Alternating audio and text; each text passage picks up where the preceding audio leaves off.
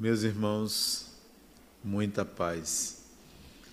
Hoje a nossa palestra é sobre o item, os itens 1, 2 e 3 do capítulo 25 do Evangelho segundo o Espiritismo, cujo título é Procurai e achareis e o subtítulo é Ajuda-te, o céu te ajudará. Disse Jesus: Pedi e se vos dará, buscai e achareis, batei à porta e se vos abrirá. Porque quem pede, recebe e quem busca, acha. E se abrirá a porta àquele que nela bater.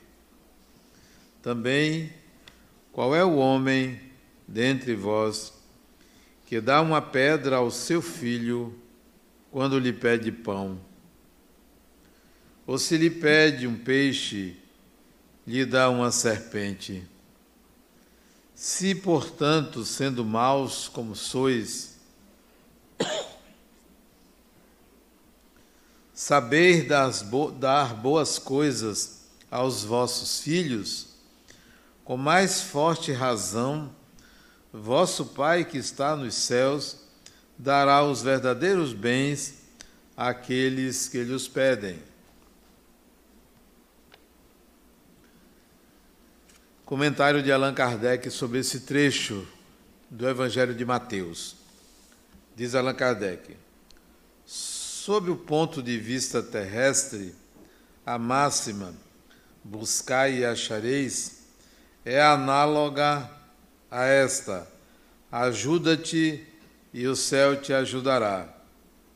É o princípio da lei do trabalho e, por conseguinte, da lei do progresso. Porque o progresso é filho do trabalho e o trabalho põe em ação as forças da inteligência. Na infância da humanidade, o homem não utiliza sua inteligência senão à procura de sua alimentação, dos meios de se preservar das intempéries e de se defender dos seus inimigos. Mas deu, Deus lhe deu a mais do que ao animal, o desejo incessante do melhor, o que o impele à procura dos meios de melhorar sua posição, que o conduz às descobertas, às invenções, ao aperfeiçoamento da ciência, porque é a ciência que lhe proporciona o que lhe falta. Através das suas pesquisas, sua inteligência aumenta, sua moral se depura. As necessidades do corpo sucedem às necessidades do espírito. Após o alimento material, é preciso o alimento espiritual. E é assim que o homem passa da selvageria à civilização.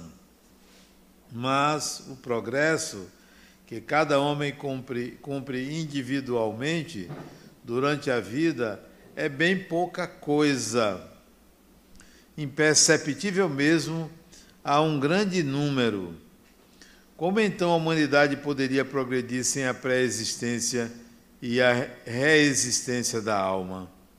As almas, indo-se cada dia para não mais voltar, a humanidade se renovaria sem cessar com os elementos primitivos, tendo tudo a fazer, tudo a aprender. Não haveria, portanto, razão para que o homem fosse mais avançado hoje do que nas primeiras idades do mundo, uma vez que a cada nascimento todo o trabalho intelectual estaria por recomeçar. A alma, ao contrário, voltando com seu progresso realizado e adquirido cada vez alguma coisa a mais, passa gradualmente da barbárie à civilização material e desta à civilização moral. Se Deus tivesse isentado o homem do trabalho do corpo, seus membros estariam atrofiados. Se o tivesse isentado do trabalho da inteligência, seu espírito teria permanecido na infância, no estado de instinto animal. Por isso, lhe fez do trabalho uma necessidade e lhe disse: Procurai e acha, procura e acharás, trabalha e produzirás. Dessa maneira serás o filho das tuas obras, delas terás o mérito e serás recompensado segundo o que tiveres feito. É pela aplicação desse princípio que os espíritos não poupam o homem do trabalho, das pesquisas, trazendo-lhes descobertas e invenções feitas e prontas para produzir, de maneira a utilizar apenas o que se lhes pusesse nas mãos, sem ter o trabalho de se abaixar para recolher e nem mesmo de pensar. Se assim fosse, o mais preguiçoso poderia se enriquecer, e o mais ignorante tornar-se sábio de graça, e um e outro se dá o mérito do que não teriam feito. Não, os espíritos não vêm isentar o homem da lei do trabalho, mas mostrar-lhe o fim que deve atingir e o caminho que a ele conduz, dizendo-lhe: Caminha e chegarás, encontrarás pedras sobre teus passos. Olha e tire-as tu mesmo. Nós te daremos a força necessária se o quiseres empregar. Sob o ponto de vista moral, essas palavras de Jesus significam: Pedi a luz que deve clarear vosso caminho, e ela vos será dada. Pedi a força de resistir ao mal, e a tereis.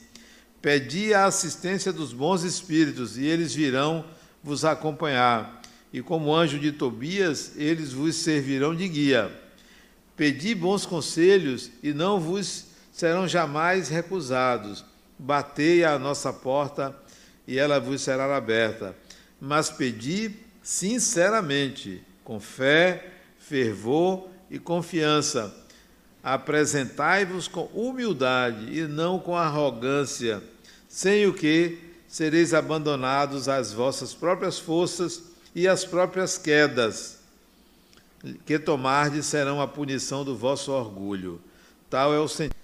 Ao pai, à mãe, a alguém, a Deus, a Jesus, a Deus, a um Espírito, a um Santo, todo ser humano pede. Pede saúde, pede paz, pede emprego, pede dinheiro, pede trabalho, pede um marido, pede uma mulher, pede isso, pede aquilo. Todos nós pedimos temos essa, esse arquétipo, o arquétipo do mendigo.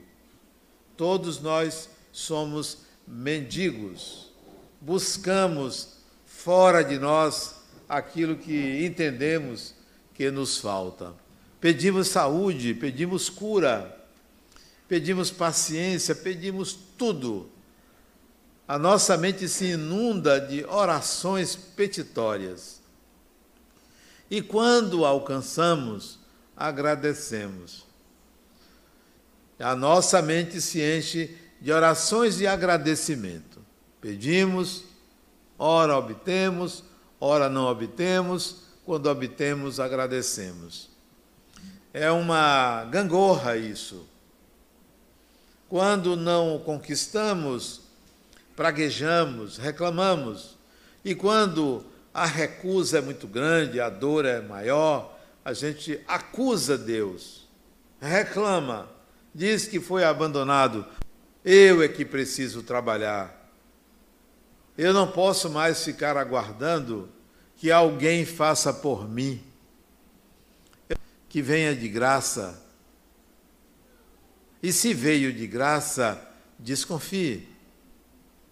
Ou aquilo que veio de graça está lhe condenando à inércia ou será um estímulo para que você continue trabalhando? Eu vejo as pessoas querendo se aposentar. Eu sou um aposentado. Recebo do INSS um valor, me aposentei há muito tempo. Mas eu me aposentei segundo a lei. por direito. E todos devem se aposentar por direito. Mas não se aposentem da vida. Não trabalhem 20, 30, 50 anos para ir para a ociosidade. É o pior prêmio que uma pessoa pode ter. É dizer, agora eu vou descansar. Descanse o corpo, mas não descanse a mente. Não porque vocês vão ter Alzheimer, não porque vocês vão ter demência, não é por isso. É porque a vida continua. E se você não continuar no ritmo de viver, você chega desencarnado dando trabalho. Quem é que sabe fazer? Estou aposentado. É. Você está aposentado. Pegue ali aquela vassoura ali, vá varrer. Ou você sabe fazer outra coisa. Esqueci, eu sabia, mas eu me aposentei. Não aposente sua vitalidade psíquica não aposente sua vontade de fazer as coisas. Aposente-se legalmente, você tem direito a uma aposentadoria. Ganhe o seu dinheiro, essa não é a questão. Descanse seu corpo, tenha um lazer, mas dê continuidade a projetos melhores do que o que você teve na primeira metade da vida. Não pare. Parou, morreu. Quer morrer? Pare. Mas não é morrer o corpo, não. Porque o seu corpo já está morto desde que você nasce. Já está morto. Desde a fecundação, o seu corpo está morto, porque ele vai num processo de vitalidade crescente e decréscimo. Lei da natureza, tudo se movimenta, tudo se transforma.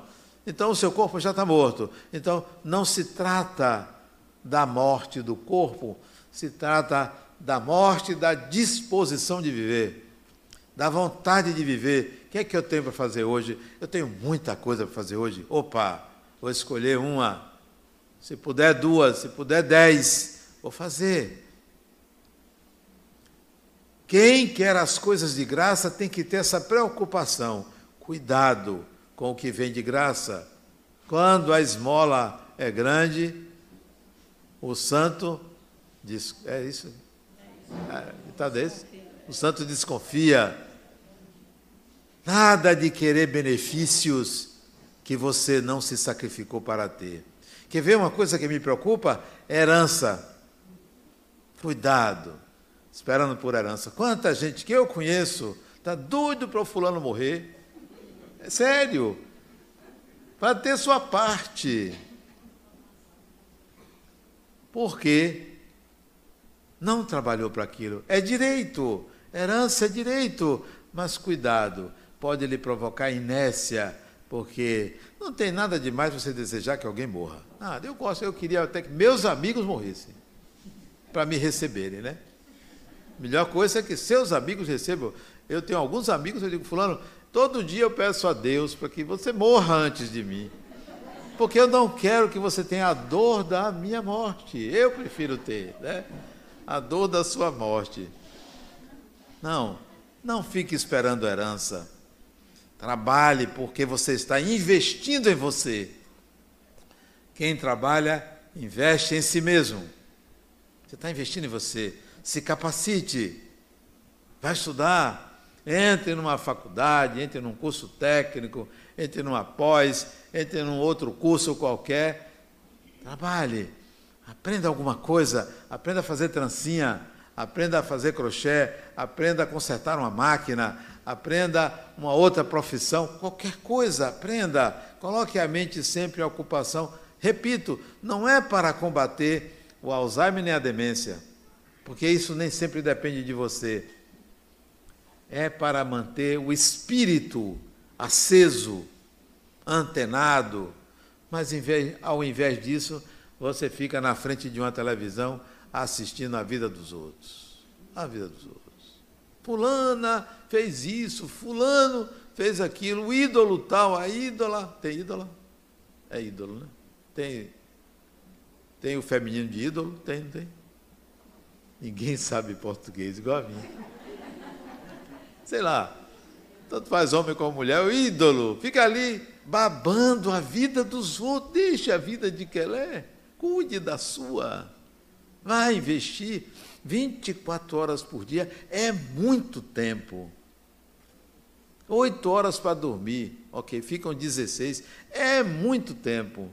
Ok, tire duas horas para higiene pessoal, 14 horas é muito tempo. Tire duas horas para se alimentar, 12 horas. Você tem 12 horas no dia livre, é metade do dia, é muito tempo. Basta uma hora, sabia? Basta uma hora. Quanta coisa você pode fazer numa hora? Em um minuto, você pode conversar com uma pessoa em um minuto, você pode pensar numa ideia diferente. Eu tenho uma facilidade muito grande de dormir, muito grande. Deitou, minha insônia demora 30 segundos. Não, estou exagerando. 20. 10 segundos. Por quê? Porque eu não penso quando eu vou dormir. Eu não penso em nada. Nada me interessa, nem A, nem B, nem C. Quando eu vou dormir, eu quero entrar na escuridão. Pronto, eu quero apagar. Se vier uma ideia assim, ah, eu vou fazer uma palestra amanhã. Não quero saber disso, eu quero dormir. Ah, mas meu vizinho, não quero saber disso, eu quero dormir. Ah, mas minha filha, meu filho, não quero saber disso, eu quero dormir. Tem uma facilidade muito grande. Sabe por quê? Porque o restante do tempo, quando eu acordo, eu não quero dormir eu quero viver. E se você quiser descansar depois que você acorda, você não quer viver. A vida é para ser vivida intensamente, apaixonadamente. Não é aquele negócio morno, não. É apaixonadamente, intensamente. Se você tem que fazer uma coisa, até uma coisa que é errada, faça bem feito. Faça bem feito. Não faça meia boca. Tem gente que gosta de gambiarra. Não faça gambiarra. Faça coisa bem feita, né? Se você quiser falar mal de uma pessoa, fale bem feito. Não fale meia boca. Voltando ao pedir obtereis, ou buscar e achareis. Não, se você pedir para ganhar na loteria, você não vai ganhar. Não funciona assim. Isso é metafórico.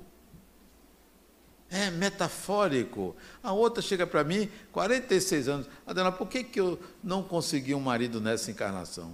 Criatura, você já viu como você se veste? Feia que só ela.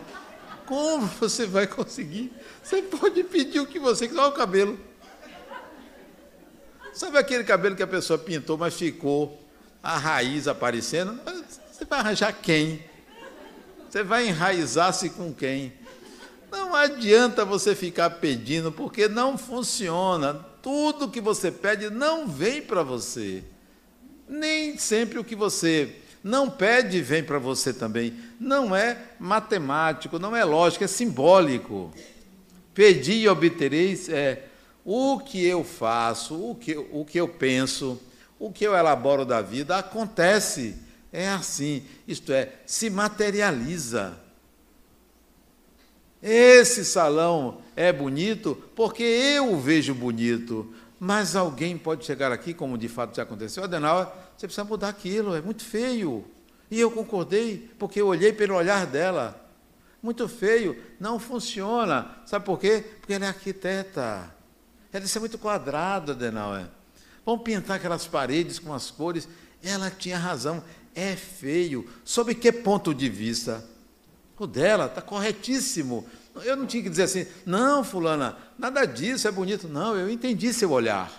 É interessante esse seu olhar. Vamos mudar. Ela fez o projeto. Aí eu disse, poxa, está bonito, ia mudar tudo aqui, está bonito. Então, vamos fazer. Vamos, agora, você deu a ideia, você traz o dinheiro. Não teve dinheiro para mudar. Pronto, morreu ali. Ela viu aquilo que ela quis ver, eu vejo aquilo que eu quero ver e posso ver. Isso quer dizer, o que você é se plasma na realidade. Então, se você ficar buscando Deus, você vai ser expert em buscar Deus. Porque você não vai encontrar, porque não encontra. Isso é metafórico, isso é simbólico.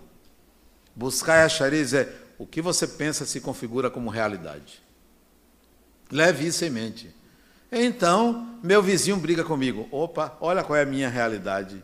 Olha o que é que eu materializo. Não é o que eu atraio, não, não é atração, não existe lei de atração. É o que eu materializo. A realidade se configura para que eu cresça. Tudo, tudo, absolutamente tudo que lhe acontece é você. Você é o, é o autor da sua realidade. É, esse é o sentido, para mim, dessa passagem. Quer mudar? Mude você. A outra manda para mim, Adenauer, porque meu filho é muito agressivo comigo. Não o problema, ele é um adolescente, é muito agressivo, é, só palavras duras contra mim. Dê amor a ele. Mas eu já dele não muda, continue dando, porque você tem que olhar para você. Você é agressiva? Às vezes, não seja.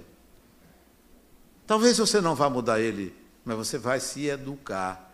A agressividade vem de fora para você para fortalecer o seu amor. Não é para você mudá-la, não. Nem sempre a gente consegue mudar o outro, mas a gente consegue mudar a nós mesmos. Busque uma pessoa amorosa e você entenderá que a agressividade do outro não é uma agressividade a você. Não é. Porque se um filho me agride, não é a mim que ele está agredindo. Não é. É a si próprio. Porque eu não considero uma agressão, porque não parte de mim aquela agressividade. E não terá de volta a agressividade. Não terá. Porque eu não tenho para dar isso. A realidade, ela é sua. É você que está buscando. Não está bom? Mude. Não é assim que você quer? Mude. Deixe o outro lhe agredir dentro de limites que não ameace sua vida, nem sua integridade, nem sua dignidade, óbvio. Não é ali se submeter o tempo todo a um relacionamento tóxico. É tóxico ou tóxico? Como é? Estou ouvindo as duas maneiras. A língua portuguesa é um negócio sério. Por que não inventou uma coisa mais simples? Devia ser uma coisa só. Não, você não tem que ficar num relacionamento que lhe machuque. Mas não pense que a causa é o outro. É o meio que você gerou, que você gera e que você pode mudar. Lamentável quando uma pessoa me, me agride lamentável. Preocupe-me com ela. Olha o estado em que se encontra. Precisa inferiorizar o outro. Olha, que lamentável. Que pena que essa pessoa está nesse nível. Eu não estou. Não quero nada contra você. Viva a sua vida. Isso é buscar e achar. Eu gostaria de jogar, de ganhar na loteria. Falta jogar, mas eu gostaria de ganhar milhões. E não queria ganhar pouco, não. Eu gosto quando tem assim, um prêmio muito grande. Né? Eu destino uma parte para o centro, 1% para o centro, o restante para mim. Mas eu vejo que eu não saberia o que fazer com tanto dinheiro. Eu tenho um limite de ganho. Aquele limite me mantém dentro de, certos, é, de certas bases confortáveis para mim. Porque se fosse maior, eu teria que mudar radicalmente a minha vida, e eu não quero mudar radicalmente a minha vida. Seria algo ruim para mim. Poderia ser bom para muita gente, mas seria ruim para mim. Eu tenho um teto, limite de ganho. Pense assim: você pode conquistar muita coisa se você tiver competência, capacidade, habilidade. Se você não tem, vá buscar. Você não quer? Vá buscar. Vá buscar o que você quer. Você quer ser psicólogo, que é um, um estágio avançado da evolução? Vá estudar. Vai estudar. Se você quer ser médico, que é um estágio inferior, vai estudar, não tem problema. Quer ser engenheiro lá embaixo na evolução, vai estudar. Cada um escolhe aonde quer chegar. Ah, Adena, mas nessa idade, é vem. Espírito não tem idade, o corpo tem idade. Ah, mas eu estou cansado. O corpo está cansado, o espírito não deveria estar cansado. A gente transfere para o espírito o que é do corpo. Para quê? Por que, que eu vou achar que eu, o espírito, estou cansado? O corpo está cansado. Cansa, eu me canso. Acordo cedo, vou andar, já andei hoje sete quilômetros, todo sábado, domingo, quando eu não estou viajando, eu vou andar. Todo dia, todo dia eu ando. Para quê? Para revitalizar o corpo e para arejar a mente e para falar mal de meia dúzia de pessoas que eu ando com um amigo, a gente escolhe os amigos que a gente fala mal. Isso é bom. O espírito tem que estar sempre aceso, sempre aceso. Chega em casa, aliás, ontem, ontem foi interessante. Terminei de jantar, eu, minha esposa, ela disse, com todo o carinho, todo o carinho que é característica dela, você podia lavar a louça para mim? É um prazer enorme fazer isso, né? Sem pedir eu faço, imagine pedindo. Um prazer enorme. E eu fui lavar a louça, tinha pouca coisa, né? Para lavar. E eu cheguei, terminei de lavar a louça. Eu vou dizer a ela que eu já lavei, né? Para ela dizer obrigado. Para ouvir o obrigado. Eu disse, não, eu não vou ouvir esse obrigado agora a pedido meu. Eu vou esperar que ela estava no telefone, que ela termine. E ela, ela disse, Obrigado por você lavar a louça. Olha que maravilha você receber um agradecimento desse sem que você peça. Quando você pede, você perde metade da sua capacidade de realização.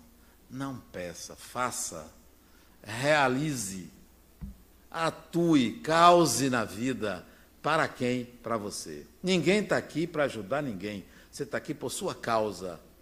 Então, cause, cause por você reaja a qualquer inércia, agradeça. Eu gosto que as pessoas me ajudem. Meu tio, meu, meu avô, vovô, adoro que alguém me ensine alguma coisa, pegue na minha mão. Ora, eu vou deixar.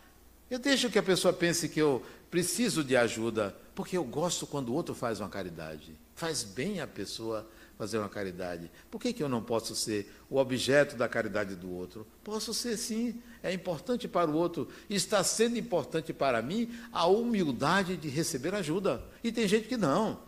Não, não quero receber ajuda. Eu faço sozinho. Eu não quer dividir comigo? Pode dividir.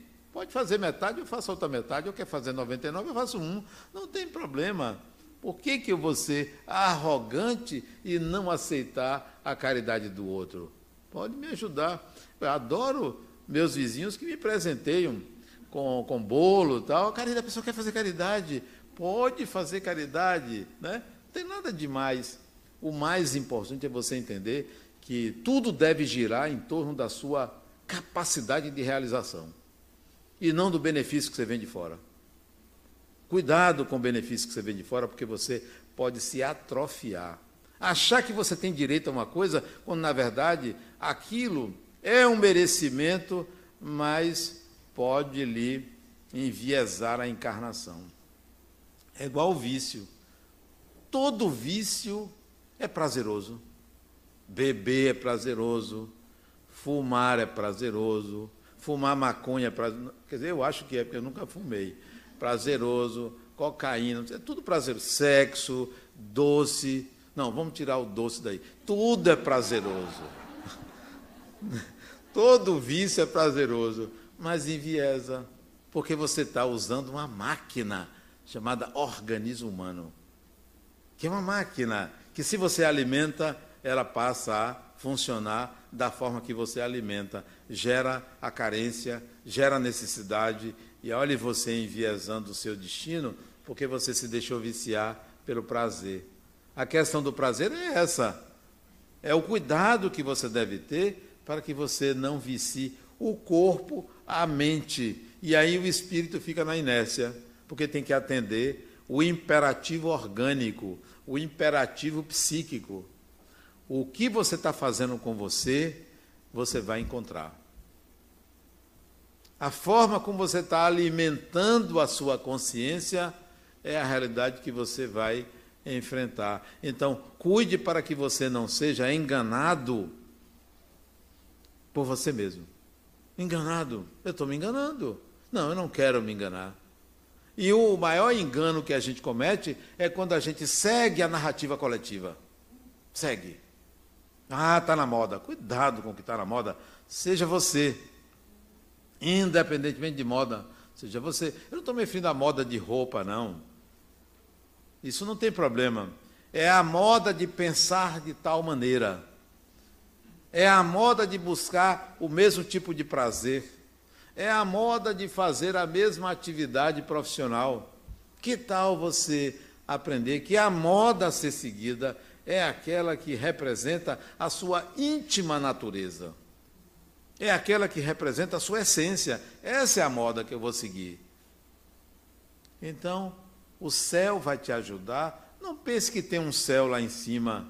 Tem nuvem lá em cima, mas tem lá embaixo também. Céu aqui também é metafórico, é como pensavam os judeus lá atrás que tinha um céu, que, um anjo, que tinha anjo. Lá ele, né? Tinha anjo lá para te ajudar. Tem um anjo, tem gente que acredita que tem anjo de guarda.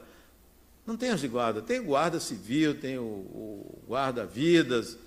Não tem anjo de guarda. Quem é seu anjo de guarda senão você mesmo? É você que vai se guardar, porque você vai aprender como viver sem, sem ter medo do outro, da vida.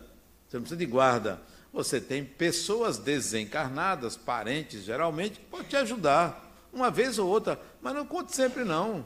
Na hora H que você precisa, você tem que se valer de você.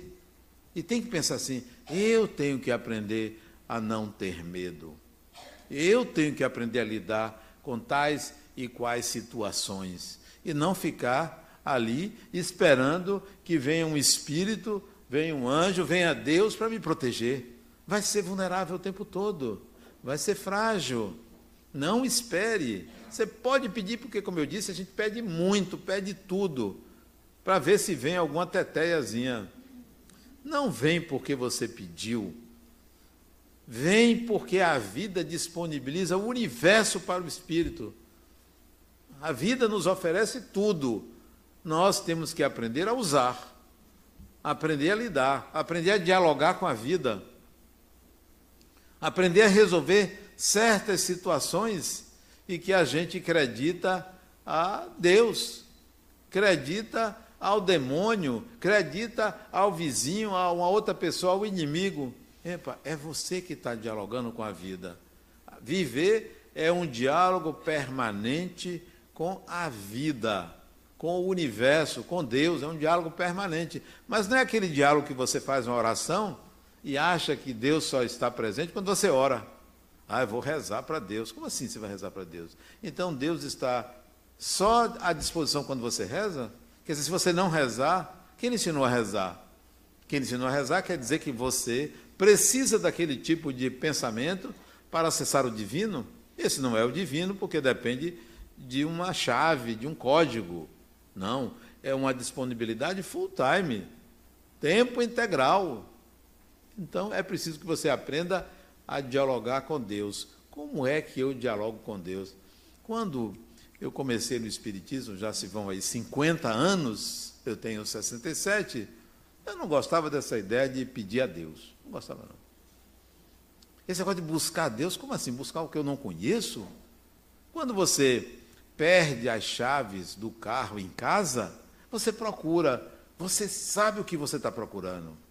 Quando você não sabe onde você botou o celular, você sabe o que você está procurando. Mas você procurar a Deus, que você não sabe o que é, disseram a você que era assim assado e você acha que é, porque alguém disse. Então, se eu chegar para você e dizer, olha, é, celular é um negócio quadrado, você nunca viu um celular. Ah, celular é uma coisa quadrada. E você vai procurar uma coisa quadrada e não acha, porque não é quadrado, é retangular. Se o celular é uma bola, aí você vai procurar uma bola, não acha, vê lá o celular real. Não, isso não é. Porque celular é uma bola, todo mundo disse que é uma bola. É assim sobre Deus. Todo mundo disse que é do tipo A, do tipo B, que Deus é amor, que Deus é isso. Então é isso. Você não sabe o que é. Então lá atrás eu digo, ah, não, eu não vou procurar o que eu não sei o que é. Não é que não existe, eu não vou procurar o que eu não sei o que é. Se é, que me procure. Olha que arrogância, bela arrogância. Claro, eu não sei o que é. Como você aceita uma coisa que ele fez e se escondeu? Como assim? É, é brincadeira de. Como é que chama? Gato e rato? Você se escondeu de mim? Não é possível. Está tão evidente que eu não enxergo, porque me disseram que era outra coisa. Então eu digo, não, eu não vou buscar Deus. Eu não busquei, nunca busquei, ou deixei de buscar. Um dia, tudo tem um dia na evolução do espírito, né? Tudo tem um dia. Acho que foi aqui. Foi aqui? Não, não foi não. Não foi que nem existia aqui. Eu comecei a sentir um negócio estranho. Sabe o que é um negócio estranho? Você sente uma coisa estranha. É estranho. Não é uma dor. Não é uma dor. Não é um problema. Um negócio estranho. Não sei se já aconteceram com vocês assim. Está estranho. Tem alguma coisa no ar? Assim. Está estranho isso? O que, é que eu estou sentindo? Não sei, mas tem alguma coisa estranha em mim. Olha o que é buscar e achar não é a busca direta, é uma disponibilidade para viver. Senti uma coisa estranha e eu comecei a ver as coisas de um modo diferente, as pessoas, a vida, o destino.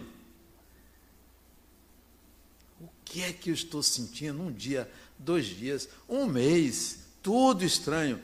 Não deixava de trabalhar, não deixava de de viver, só tinha um receio de eu ficar doido, mas eu já tinha um pouco de esquizofrenia, então aquilo estava dentro da margem de pensar.